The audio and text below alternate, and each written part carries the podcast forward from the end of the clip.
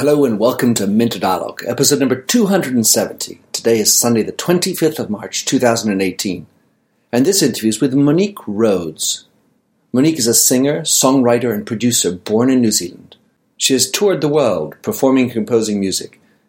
Monique has produced two platinum selling albums in New Zealand, toured Europe twice with Chuck Berry, and collaborated on music projects with some of the most well known inspirational teachers in the world, including the Dalai Lama. Monique also founded the 10 Minute Mind, a truly wonderful online guided mindfulness program. In this interview recorded at South by, Monique shares with us the inspiration and motivation for her work, not only what makes the 10 minute mind work so well, but her driving purpose. A marvelously inspiring person.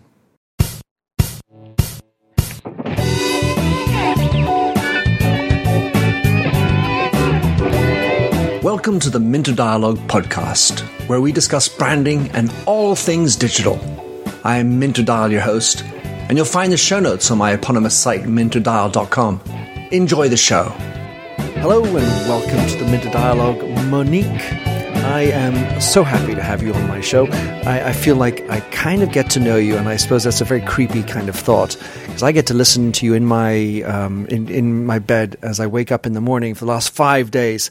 So, Monique, um, you have uh, a fantastic background, musician uh, two platinum records, uh, traveling around the world with Chuck Berry, and and my goodness, many more things. And uh, so I want to. I want you to introduce yourself, what you're up to, and we're going to be talking about why you've been waking me up for the last few days.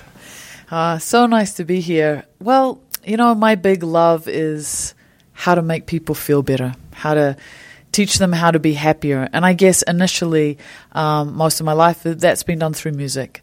And um, over the years, I've intensely studied uh, that really the art of happiness and how to be a happier person.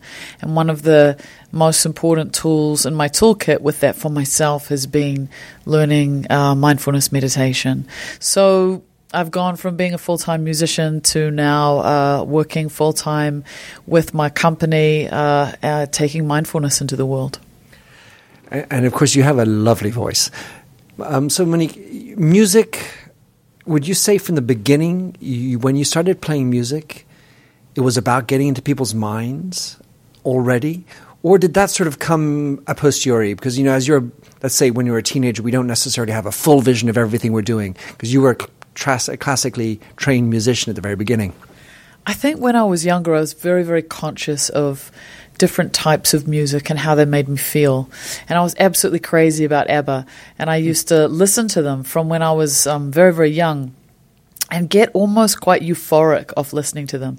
And I, I was quite aware that they made me feel happy. So I saw the power of, of things to make you feel happy. I, I listened to a lot of Leonard Cohen when I was uh, from about the age of 12. And I guess with him, it was more that he helped me to feel understood. So I saw that, you know, with music there were there was all sorts of places that you could go, and for me it's always been about connection. So uh, these things made sense, you know, and there's there's nothing more wonderful than getting on stage or performing for people, and for them to feel happier or or touched, or you might even unlock emotions in them that. Um, they haven't accessed for either a long time or I remember once performing, and there was a woman whose mother had died four months earlier, and she said to me she hadn't cried until uh, when I started singing and talking about some of the songs. And it was the first time she'd cried since her mother had died. So I'm really aware that music is so powerful in the way that it can it can shift us and, and it can help us feel connected and, and feel understood. That's a beautiful thing.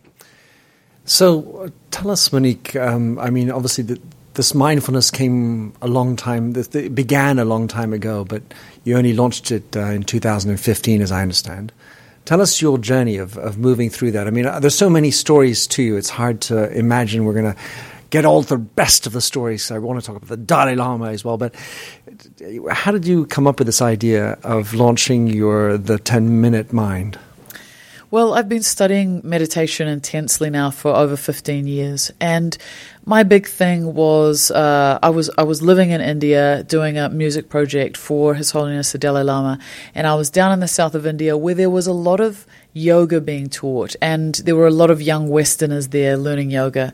And one day, these two girls came to me and they said to me, "Listen, we know that every morning you're on the rooftop meditating, and would you teach us?" And I said absolutely not, because when I was younger, I had taught violin and guitar to primary school children in New Zealand and literally hated every minute of it and thought, you know, there's absolutely no way that I'm a teacher. So these two girls persisted and persisted until finally I relented and said that they could come up the following morning and I would just show them a couple of things. And they came up and I, I really enjoyed talking to them about why meditation was so important to me. And the following morning, there were four of them, and the numbers grew. And before I knew it, I was teaching 30 people every morning on this rooftop in the south of India. So as time went on, I, I, did it over a number of years going in and out of that part of India. And, you know, a lot of them said, you know, when we go back to our countries, which were everything from Australia to um, Germany to England, you know, we really wish that we could have something that uh, we could have you with us. And so I, over time, as things quietened down a little bit for me work wise, and I had a little breathing space, I start I started uh, creating some tracks and and tested them, and then finally took them to University College in London, which is one of the the top ten universities in the world, and um, and we ran some extensive trials there, and they were unbelievably successful. And you know, I, I, guess I hoped to make a good product, but I I found I was making a product that was really deeply touching, you know, young people, which is amazing. And you know, also the staff at University College London were also using it. So um, I realized I was onto something that was that was special and uh, and important. So, you know, things are growing, and uh, a lot more people are hearing about the program, and it's um, about to be launched into its 26th university. And yeah, things are going great, and and it, it's making a difference. So uh, I want to get into that in a moment, but let's. I mean, there's the the need for the fly on the wall what did the Dalai Lama teach you? What is the thing that he reached into you and, and transmitted? Well, I think that the biggest thing that um, he's taught me is that happiness is not outside of myself.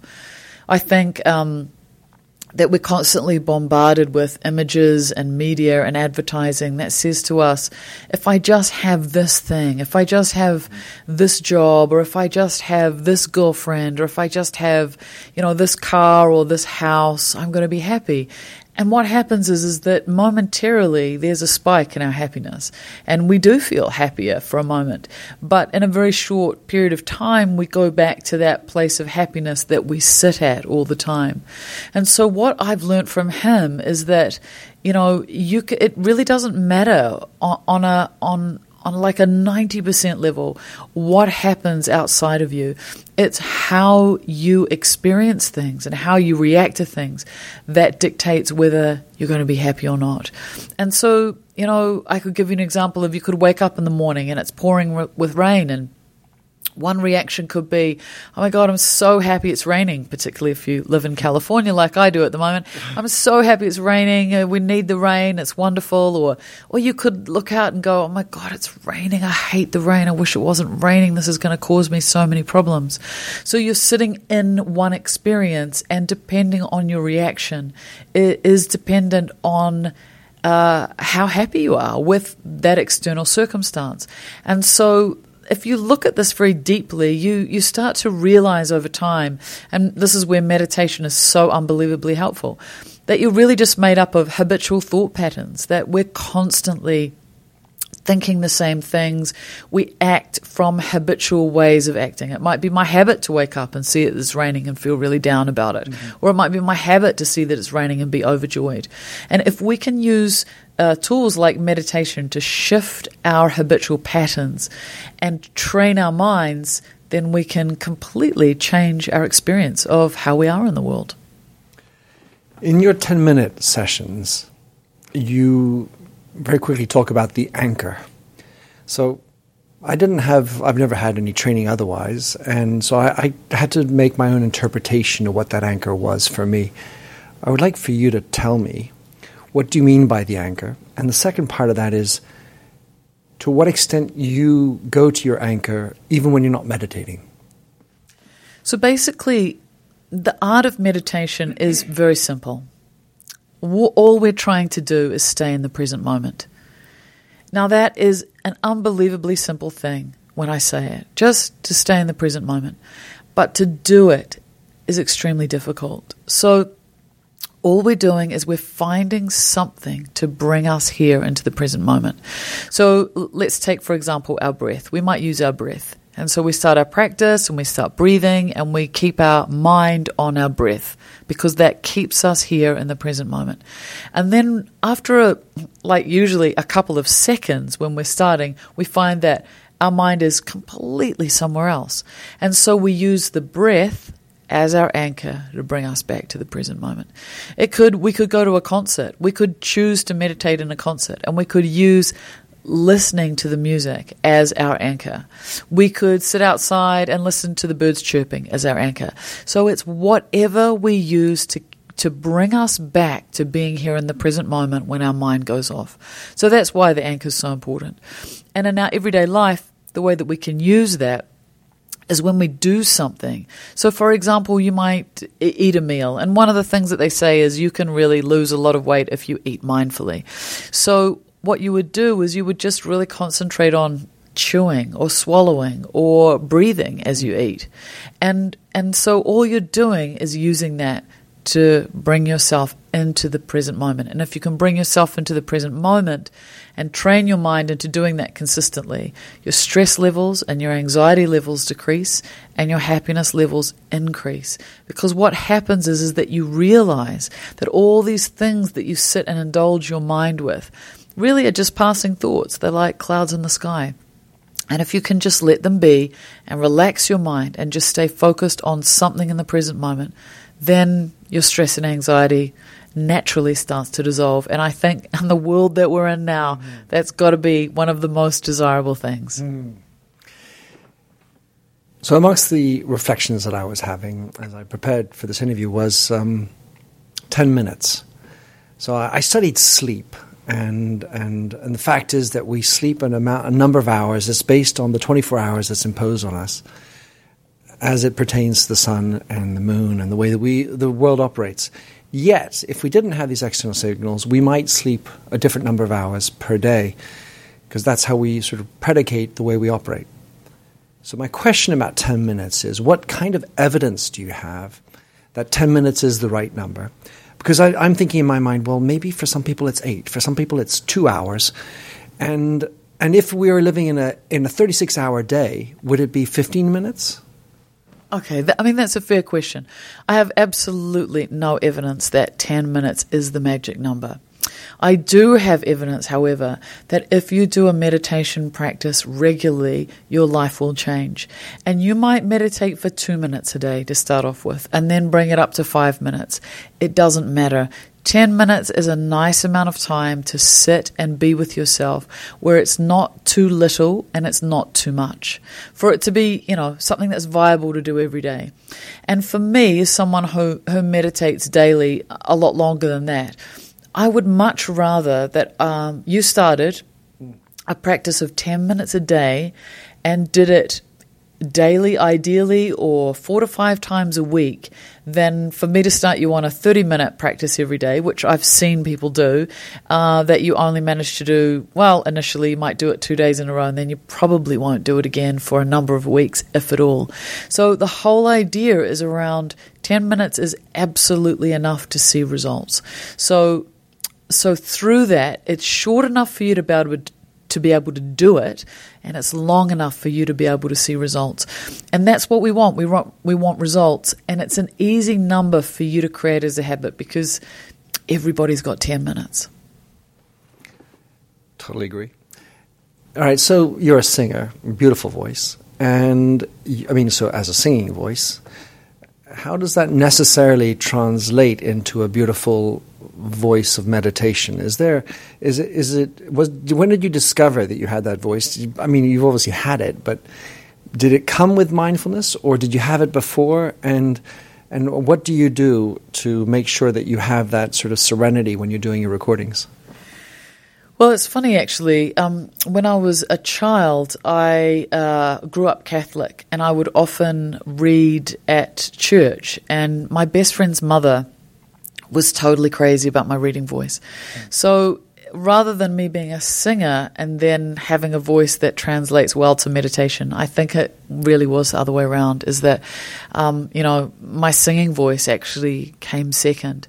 But I think most importantly for me with the tracks that I uh, that I create because it, it, it's a new track every single day that we do.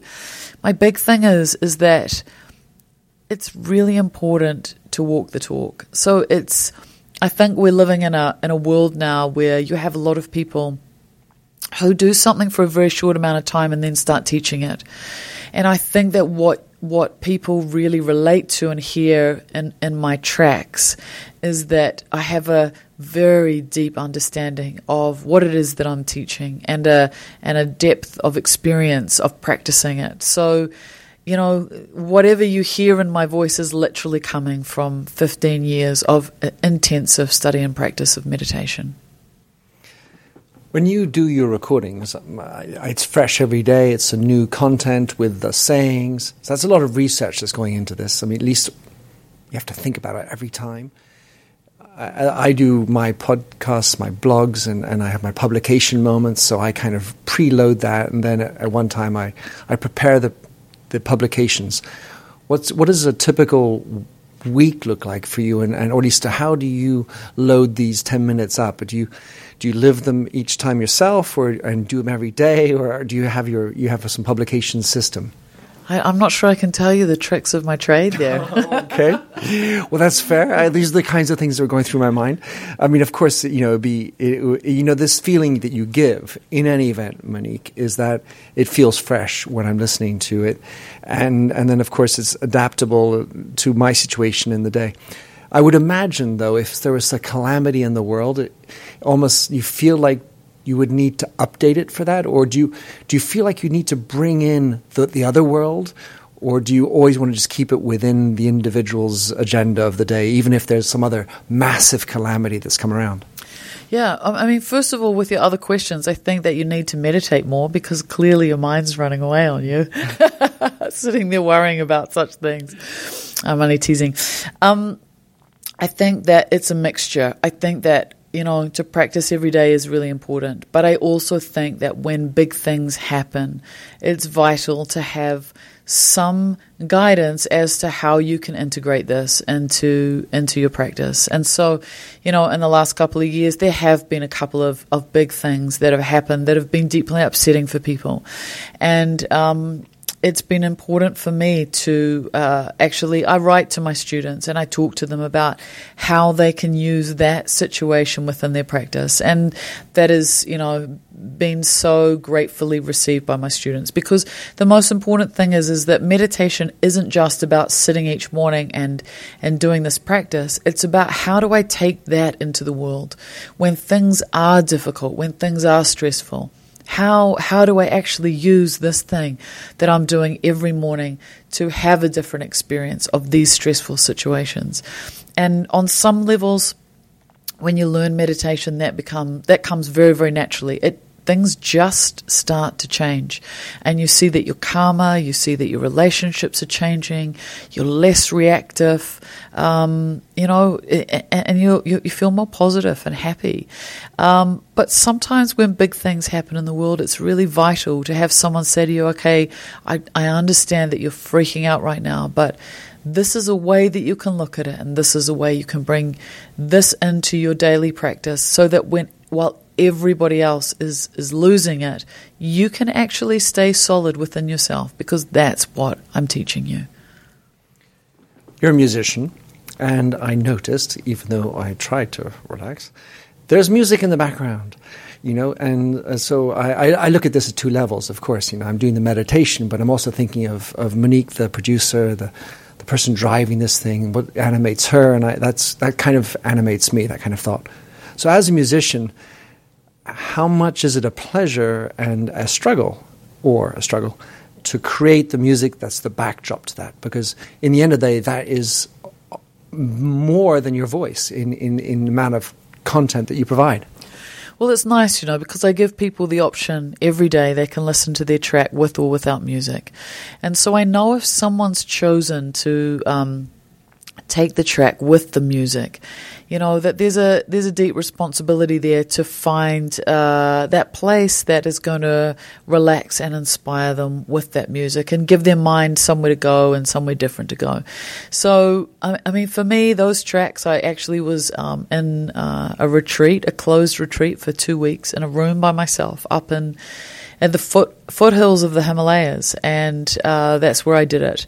Uh, so I felt like I was in a deeply inspirational place, one of my favorite places in the world.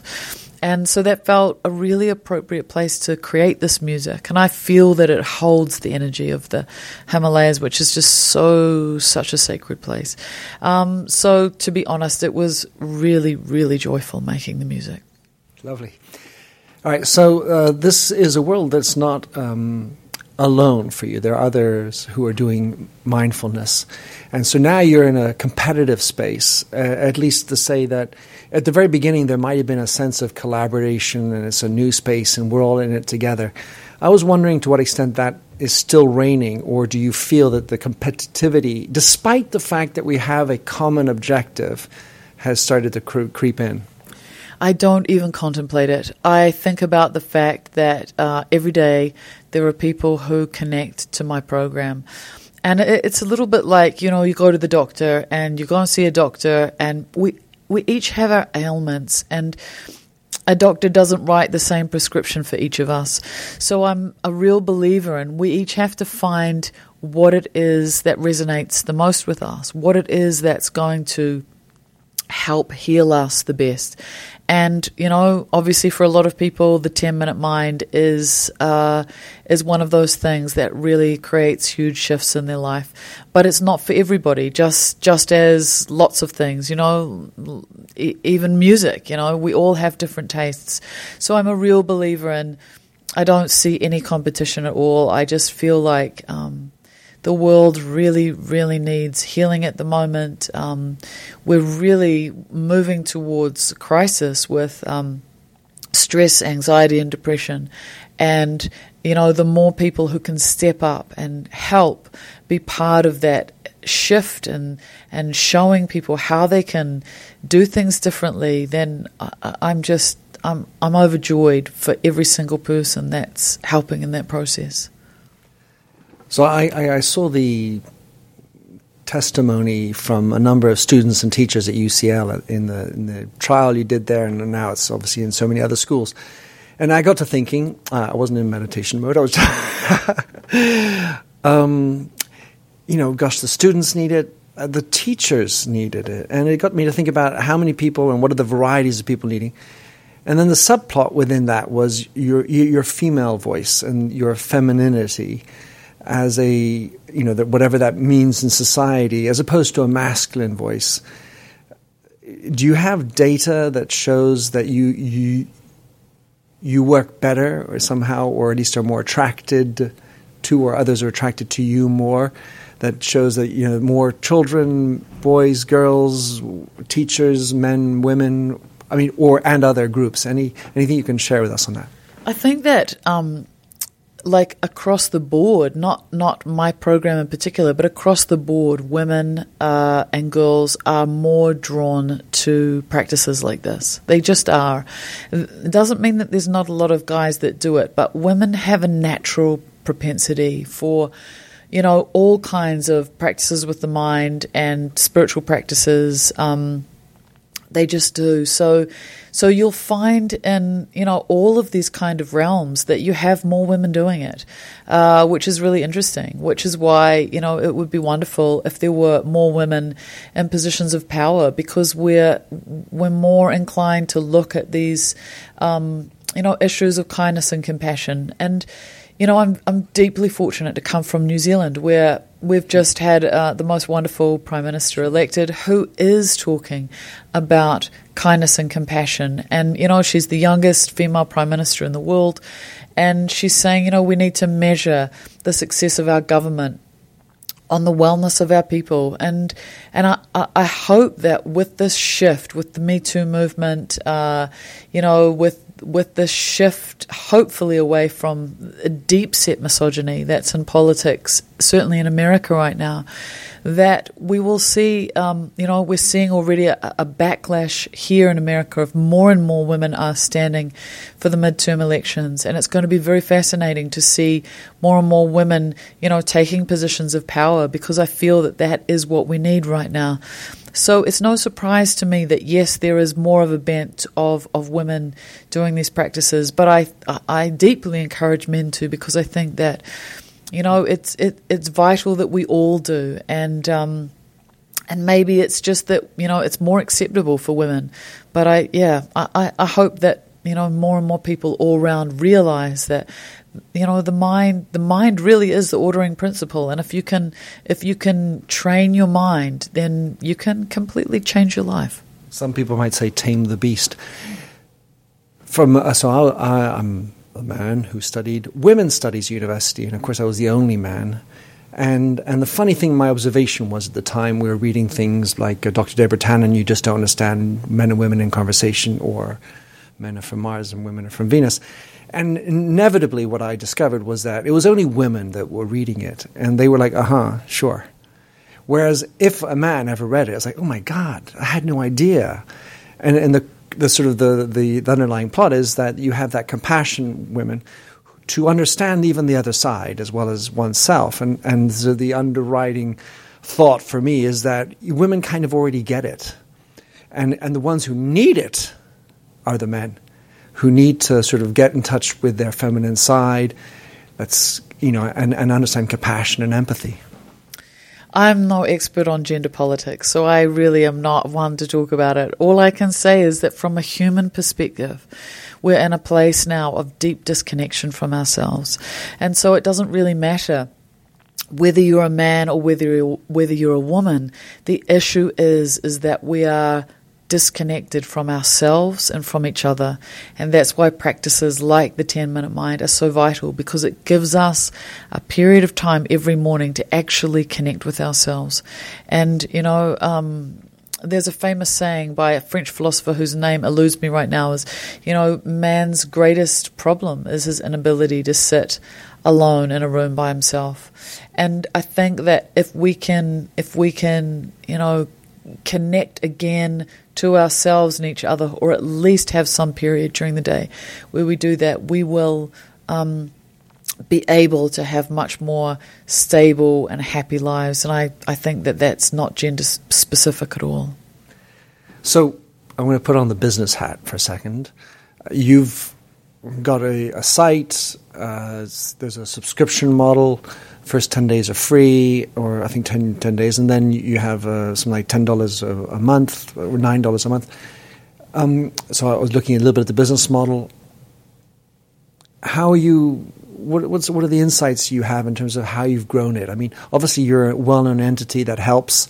You know people that helps. Word of mouth gets that way but you still have to drive it all the same, you know, for the, the gaps in between.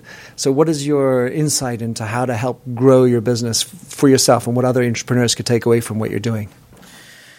Um, I guess for me, you know, there's a lot of business that comes from um, word of mouth. Just have a really good product and people come. Um, and also just to partner yourself smartly with other people. I think you know, that's the biggest thing. Find find what you do well and do it. You know, um, yeah. And I, I or, for me, always, always, always take care of everybody. You know, you never know where where someone will help you in return for something that you might have done for them years and years and years ago. So, you know, it's a great it's a great act, uh, practice in kindness and compassion. So you have your site, which is where people sign up for it what is your approach to the app stores and, and the, the other distribution? Because you say at one point, I read an article that said that tech is a part of the problem. Uh, and yet, tech is also, in this case, a part of the solution. So, how do you, in terms of uh, aligning yourself with other tech, because uh, that's that's obviously the helpful way to distribute your product. Oh, it's really simple. You know, I th- I just think we have to have a, a, mature relationship with tech, and it's one thing to to use it to create benefit for yourself, and it's another thing to not be able to put it down because you're addicted to it. And I think um, if you look at almost everybody, you would see that to some degree they have an issue with their technology.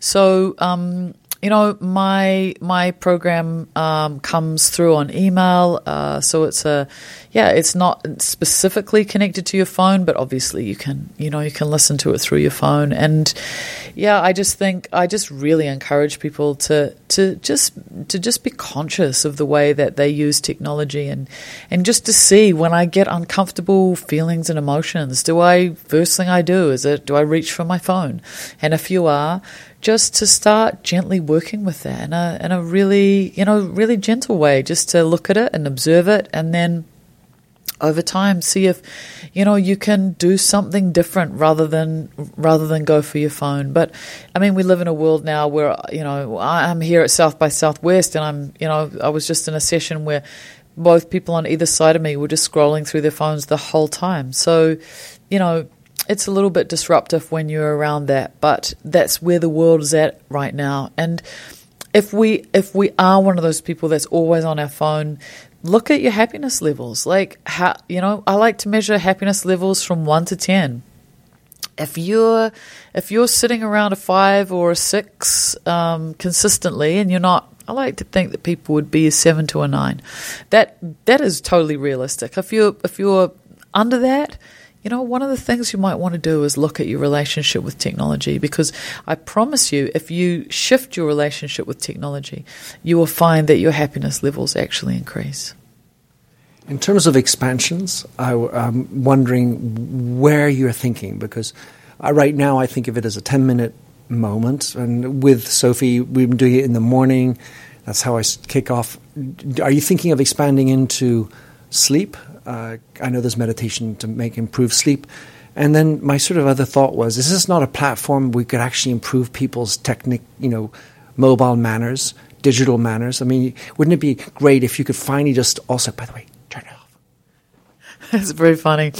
Um, the way things are going, yes, we're we're about to trial some um, some sleep stuff at UCL because sleep is a massive problem for people but the next project that I'm working on, actually, I'm writing at the moment, is um, a course uh, about uh, increasing your happiness levels, because I think this is uh, such a big problem for people, and they, they don't they don't actually know that through um, a series of habits you can actually uh, change, you know, your happiness levels. So my website for the program is the 10 minute mind and that's a one zero the 10 minute mind and you know you can come and be be part of that, and um, hoping by May that this new happiness project will be up and running, and um, you'll be able to be part of that as well because. Um, that too is life changing. And I think at the end of the day, we all just want to be happy.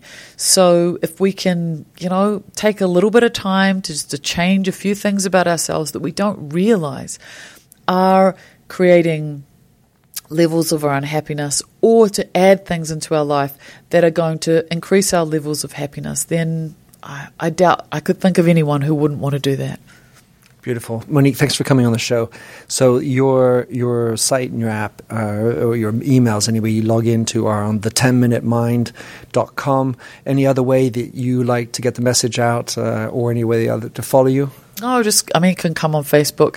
But, you know, come to the website, try the program out for 10 days, see how you like it. And, uh, I'm pretty sure you you'll find that it's incredibly helpful. Right. So I think the the terminal se- sentence is something along the lines of "Go out and and spread the joy," or you know, there's some wonderful words you always say. Uh, what would you like to finish with? Go gently in the world. Lovely. Thank you, Monique.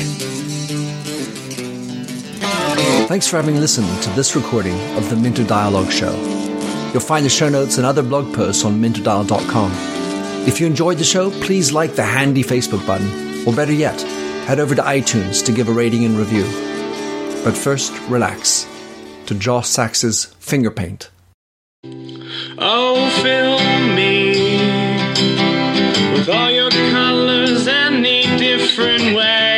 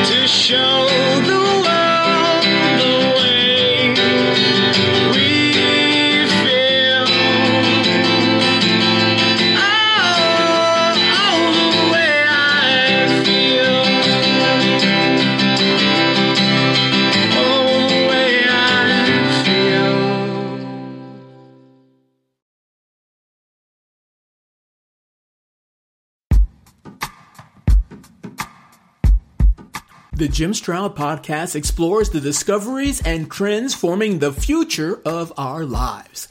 Brain to brain communication, robot bosses, microchip implants for workers, and artificial intelligence replacing human workers are all happening now. If you want to know what's happening next, subscribe now to the Jim Stroud podcast.